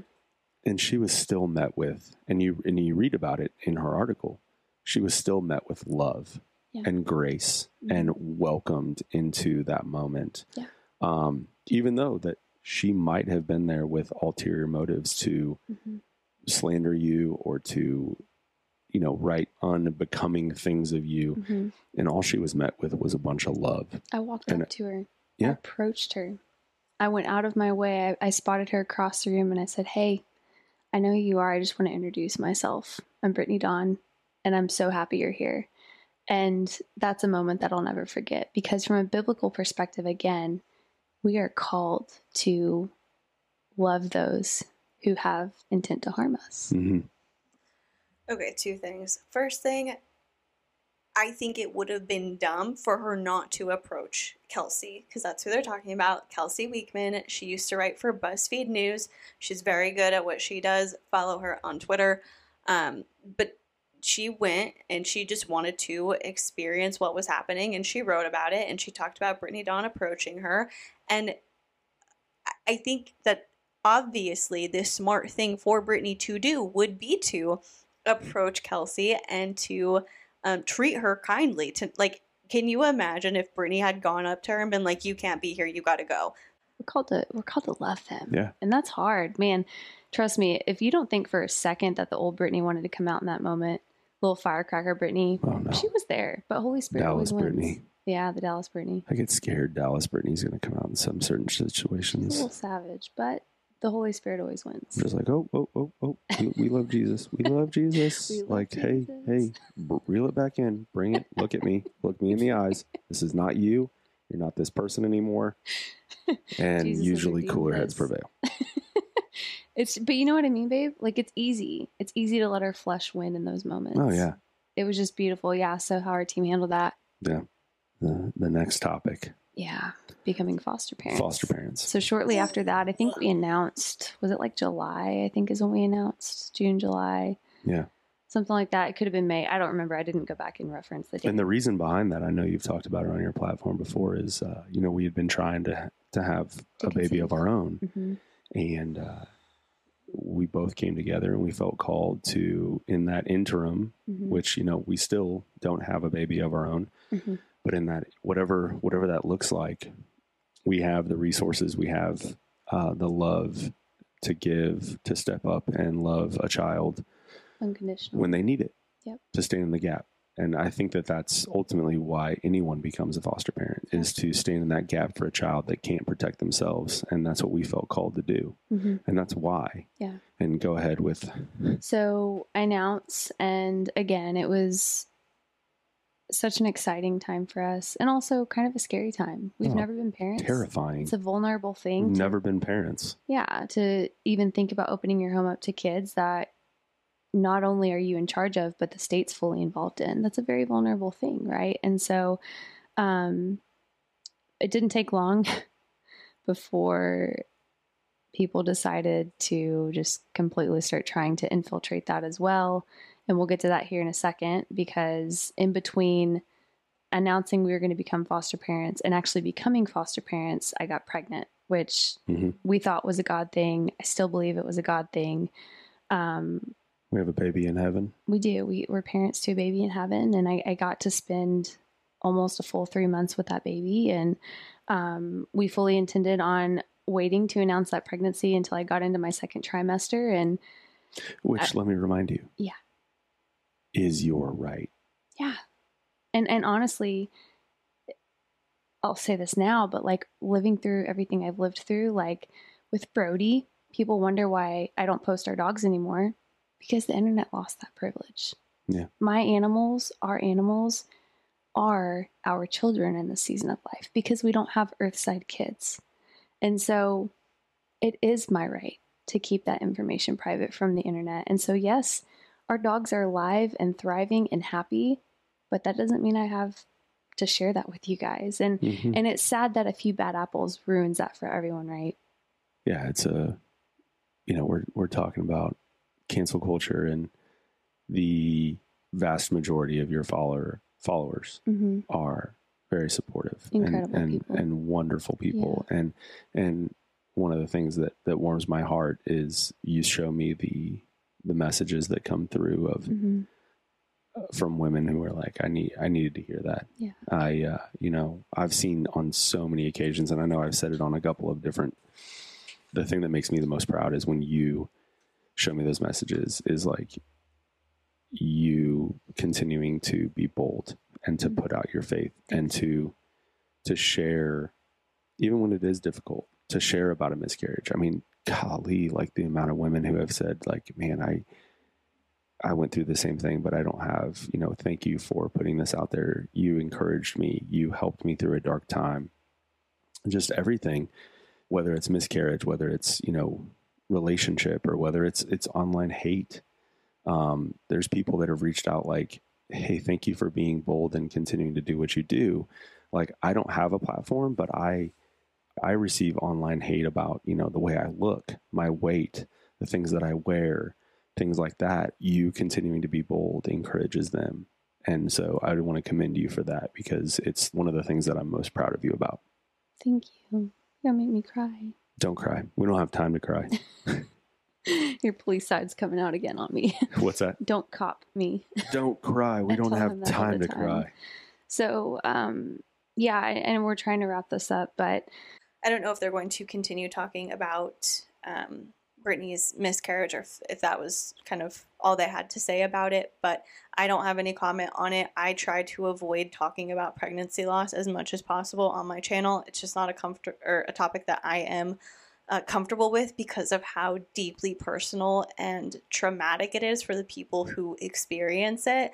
I think it's an awful thing to have to go through, and so yeah, like I just I do feel bad. I feel bad that Brittany had to go through that. I disagree with her on a lot of things, but that's one thing that like I'm not going to pick apart the timeline of it or how frequently she talks about it. The only thing I have talked about is when she um, took that creator's audio um, in Fertilitalk on TikTok and used it over um, her own video without crediting her. And the topic of that video was pregnancy loss and like not being able to have children. That's the only thing that I have spoken about related to that. And I will keep my discussion of that topic as minimal as possible.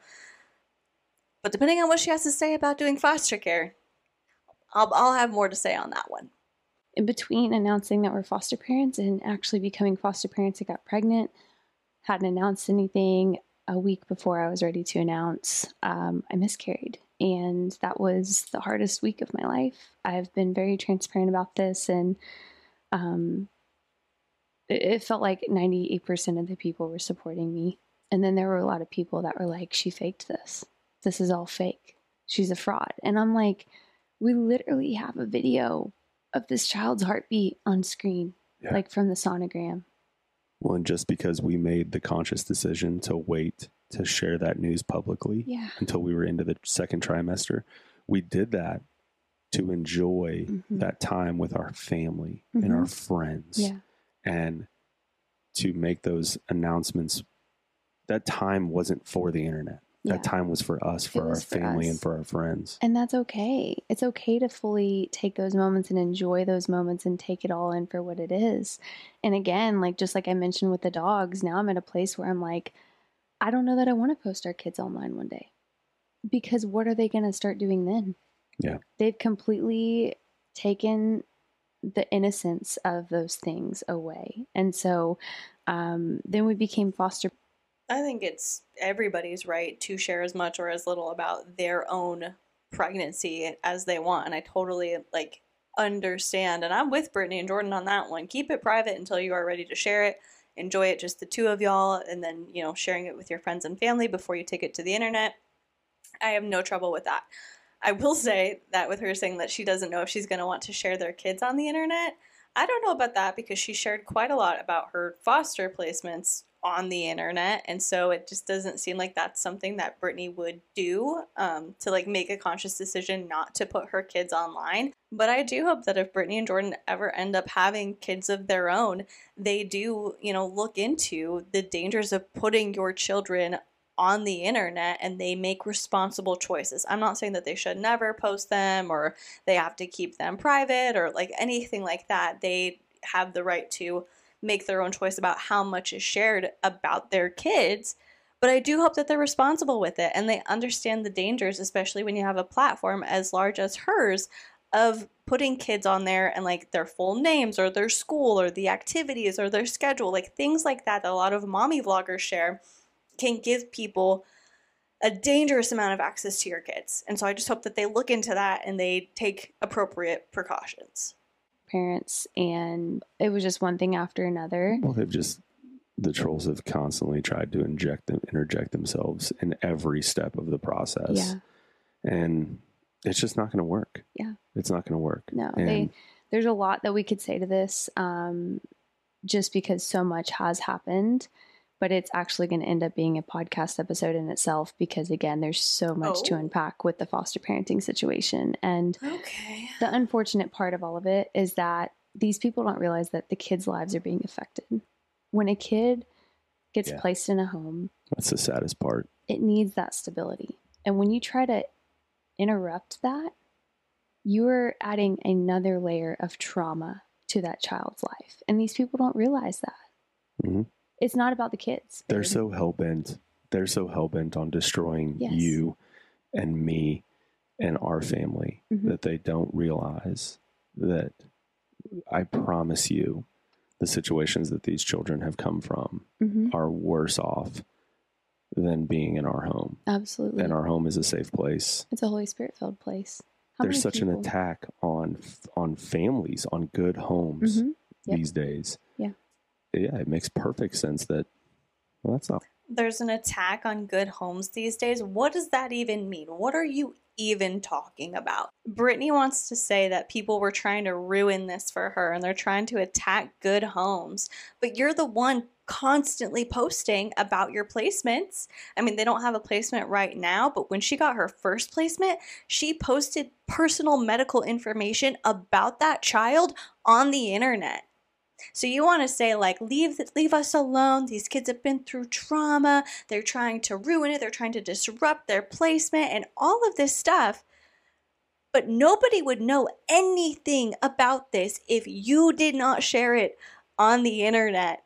Again, I think there's a line that people can cross when providing critique or negative feedback about somebody and it's important to like stay above the belt because if you go below the belt then you know, if you're taking cheap shots at people, they're probably not going to listen to you and they're not going to change and it diminishes your credibility in certain things. But in terms of being a foster parent, like people are going to talk about it when you are sharing information about this kid. You're shaming the kid's parents. You are talking like you are just the most experienced parent in the world and now you have all the answers and you have all the tips and tricks when you've had a kid in your house for a week.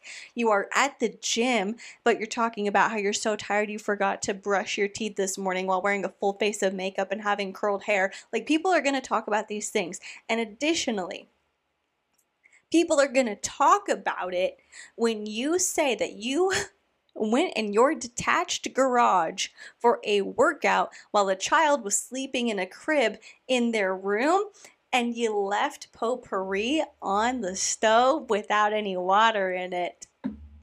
You left a stove on. You walked back into the smell of smoke and you decided to post it on the internet. You go into a detached garage and leave an infant in the home. I, I hope she had a baby monitor with her at least, but you do that and then you walk back in and you smell smoke. That's harrowing. Like, I cannot even imagine the emotions that I would go through in that moment. But I can tell you, if something like that had happened to me, I would not be sharing it on the internet as some lighthearted joke that we can all laugh at, like a relatable foster parent fail, because that's what she called it.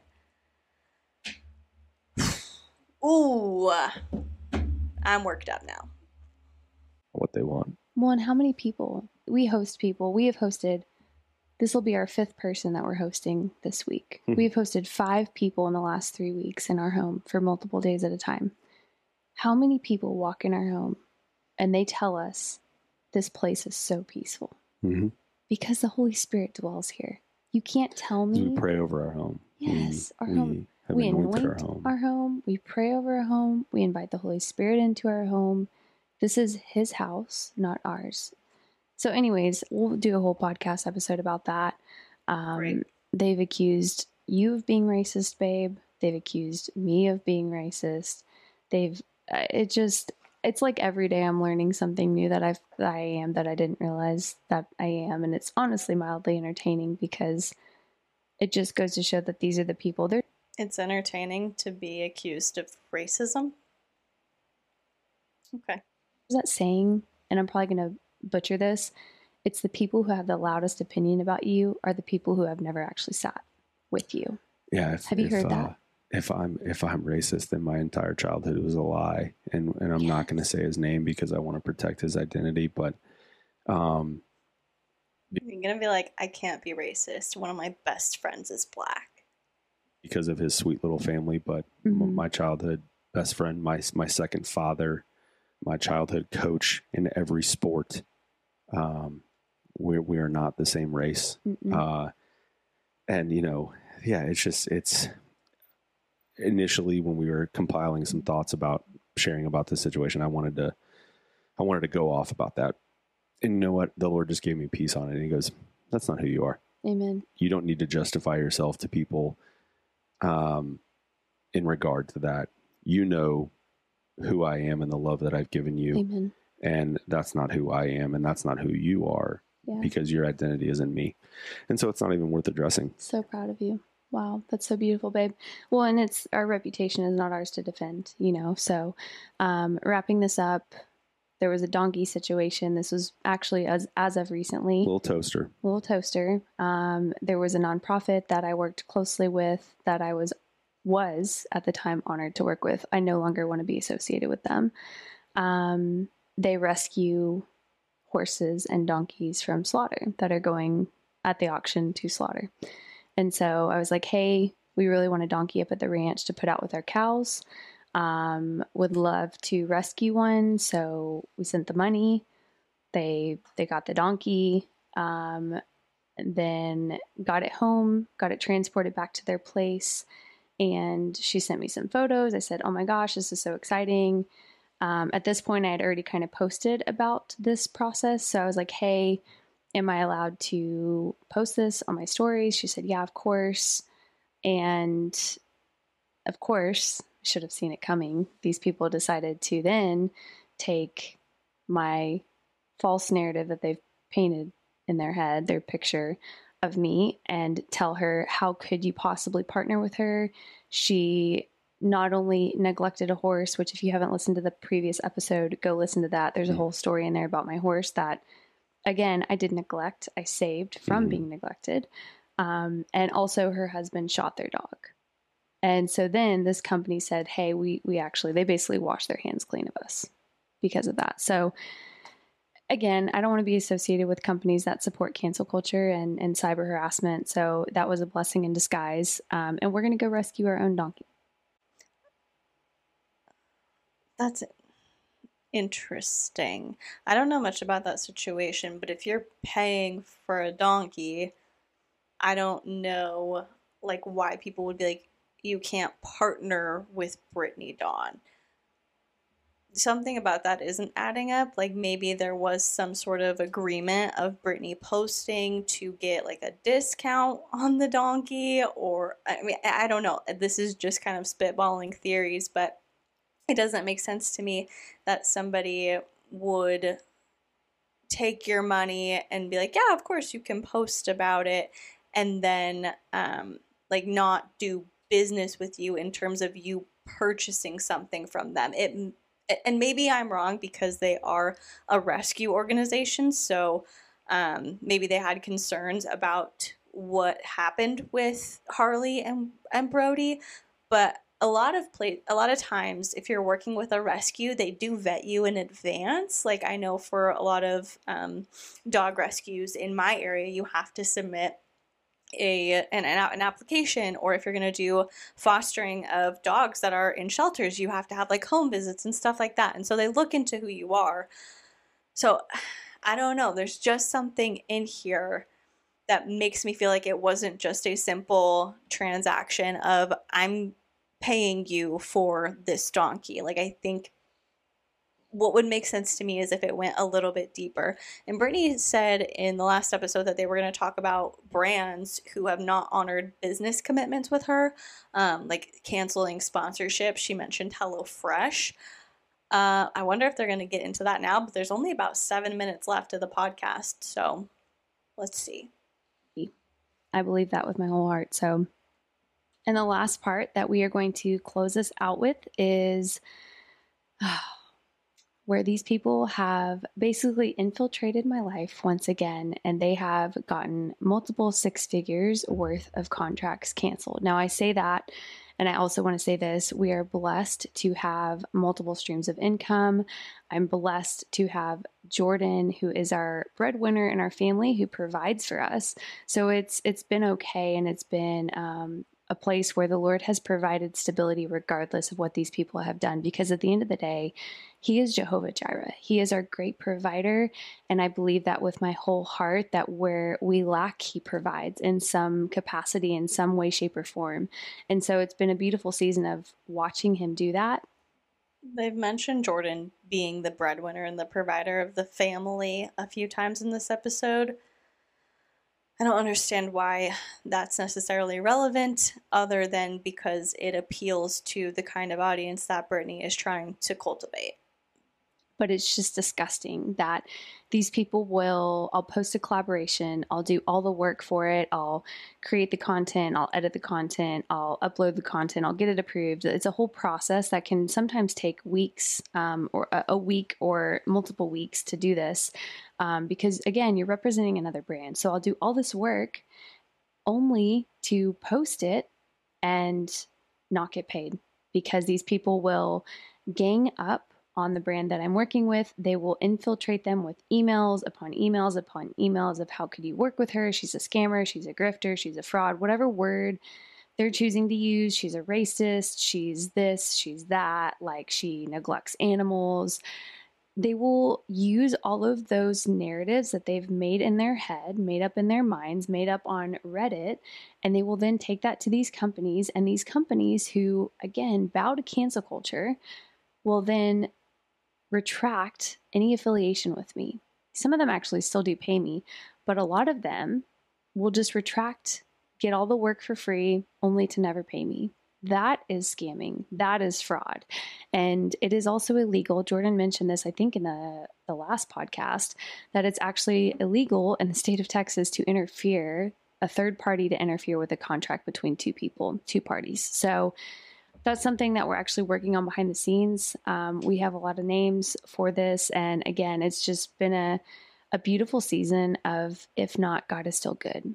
If I don't get a paycheck here, God is still good and He's going to provide elsewhere okay, I feel like if this is something that Brittany Dawn has been dealing with for years, there's probably a way to put language in whatever contract she signs with these companies that say, if for some reason you decide to cancel this collaboration, here is still the amount that you owe me. And if they're not willing to agree to that, then maybe you don't take that deal. But I'm assuming a lot of these brands probably have some kind of morality clause in there that is uh, like a, a kind of a fail safe of we can terminate this contract in X situation and then we no longer owe you. So as long as you align with the you know the values that are espoused by our brand, everything's good. But if something pops up and we no longer want to be affiliated with you, we can cancel this. And Brittany's the one agreeing to it. She's the one signing on for it.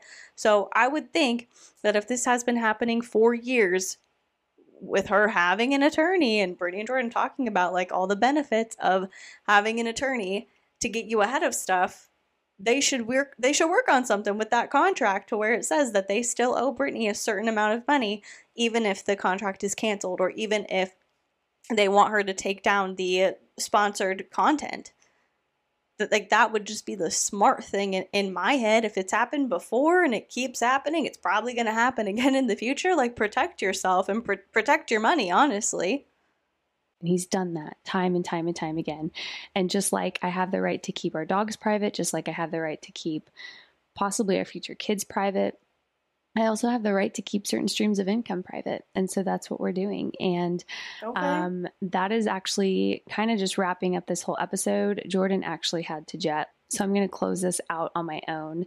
Um, yeah, it's it's been a wild ride. I'm very proud of myself for just being able to even speak on these things. And the truth is, this isn't just affecting me. This is something that so many influencers and just people online are living through. And it's disgusting that nothing's being done about it. I truly believe with my whole heart that the Lord is not only going to just use my story, but He's going to use the story of everyone else that's finally finding the courage to speak up on these things, on the hell that they're living through behind closed doors because of internet people, internet trolls behind an anonymous screen. Um, I believe with my whole heart that the Lord is going to use this to make a change. I I mentioned this in the YouTube video that we just filmed. Um, that'll also be going live today as well. But I remember this vividly last year. Jordan and I were watching TV in bed, and he had the news on. I was already falling asleep somewhat. And all of a sudden, they announced that the UK had just passed a law where it is a felony to harass and cyberbully anyone online, whether you're behind an anonymous account or not, whether you're, you know, your face is attached to it or you're trying to hide behind a fake name. Um, it is now a felony. And I, I remember leaping out of bed and I was just like, babe, this means something can change. Like, this, if the UK, the United Kingdom, can make this change with their law, why can't we? We can absolutely do that. We're the United States of America. And so I believe with my whole heart that God is going to do a good thing somehow, some way with, again, not just my story, but with people who are finally speaking out. Because at the end of the day, lives are being changed by this in a drastic, traumatic way. People are taking their lives over cyber harassment. People are taking their lives over cyberbullying. And I haven't shared my testimony yet. Again, you can probably imagine where my testimony leads, but by the grace of God, I'm still here. And yeah, there's just there's so much still to unpack. Next week is going to be Reddit. Um, we are addressing Reddit in an entire episode.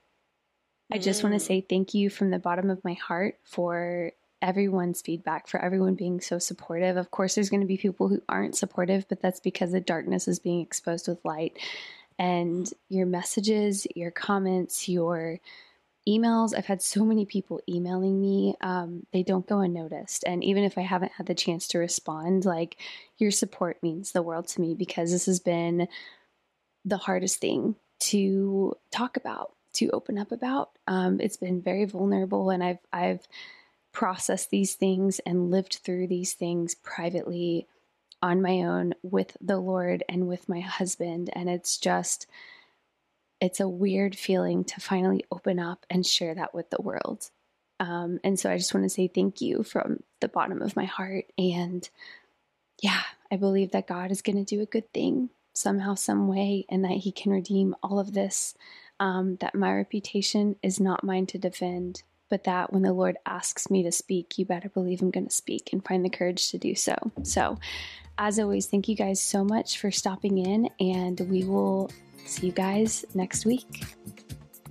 Okay, so this episode was not what I was expecting it to be, Brittany's last episode made it sound like part two was going to be revolutionary, no holds barred. We're going to expose people. We're going to talk about these brands that haven't paid me, big brands. And like, like I thought it was going to be just like laying everything on the table. Whether or not everything that got laid down would be true or not would be a different story. But I, I thought that this episode was going to be like exposing everything based on the way that she prepped us for it in the last episode. I didn't quite feel like that's what ended up happening. Um, there were a few new topics that were brought up, a few new details that were shared that were new to me anyway, that I hadn't heard before. But a lot of it was pretty repetitive of things that she said in the past. So that really wasn't what I was expecting it to be. So I'm kind of still mentally processing the way she promoted it versus what was actually contained in the podcast episode. But apparently, the next episode is going to be all about Reddit. So if you like these and you want me to keep doing reactions, please let me know. I really did want to talk about parts one and two of her speaking out about all the time she was canceled because I thought that like those would be good ones to cover. I thought there was going to be a lot more detail in these, and so that's why I did reactions to um, the full episodes because they were talking about the lawsuit and um, being canceled, and I thought that she was going to address, like, sincerely address scandals and issues that people had with her. But that's not really what happened. But if you want me to keep doing reactions to the podcast series, let me know. I know a few people have said, like, I enjoy your content, but I can't listen to all of this because of Brittany, so I'm gonna hop out. Um, and, and I definitely understand that, but if that's kind of a common sentiment, definitely feel free to let me know and let me know your thoughts on what was shared in this podcast episode. Anything that you want to discuss or talk about, you can leave it in the comment section down below. And while you're doing that, if you would consider liking this video or subscribing to my channel, that would be incredible. And if you are listening to the podcast, if you would consider leaving a rating or review, that would be amazing as well. And if you have done any of those things already, Thank you so much. I am so appreciative of you, and I love being able to just sit here, hang out with you, and talk about whatever. Thank you so much for watching or listening. Please be kind to people, and I will see you in the next one. Bye.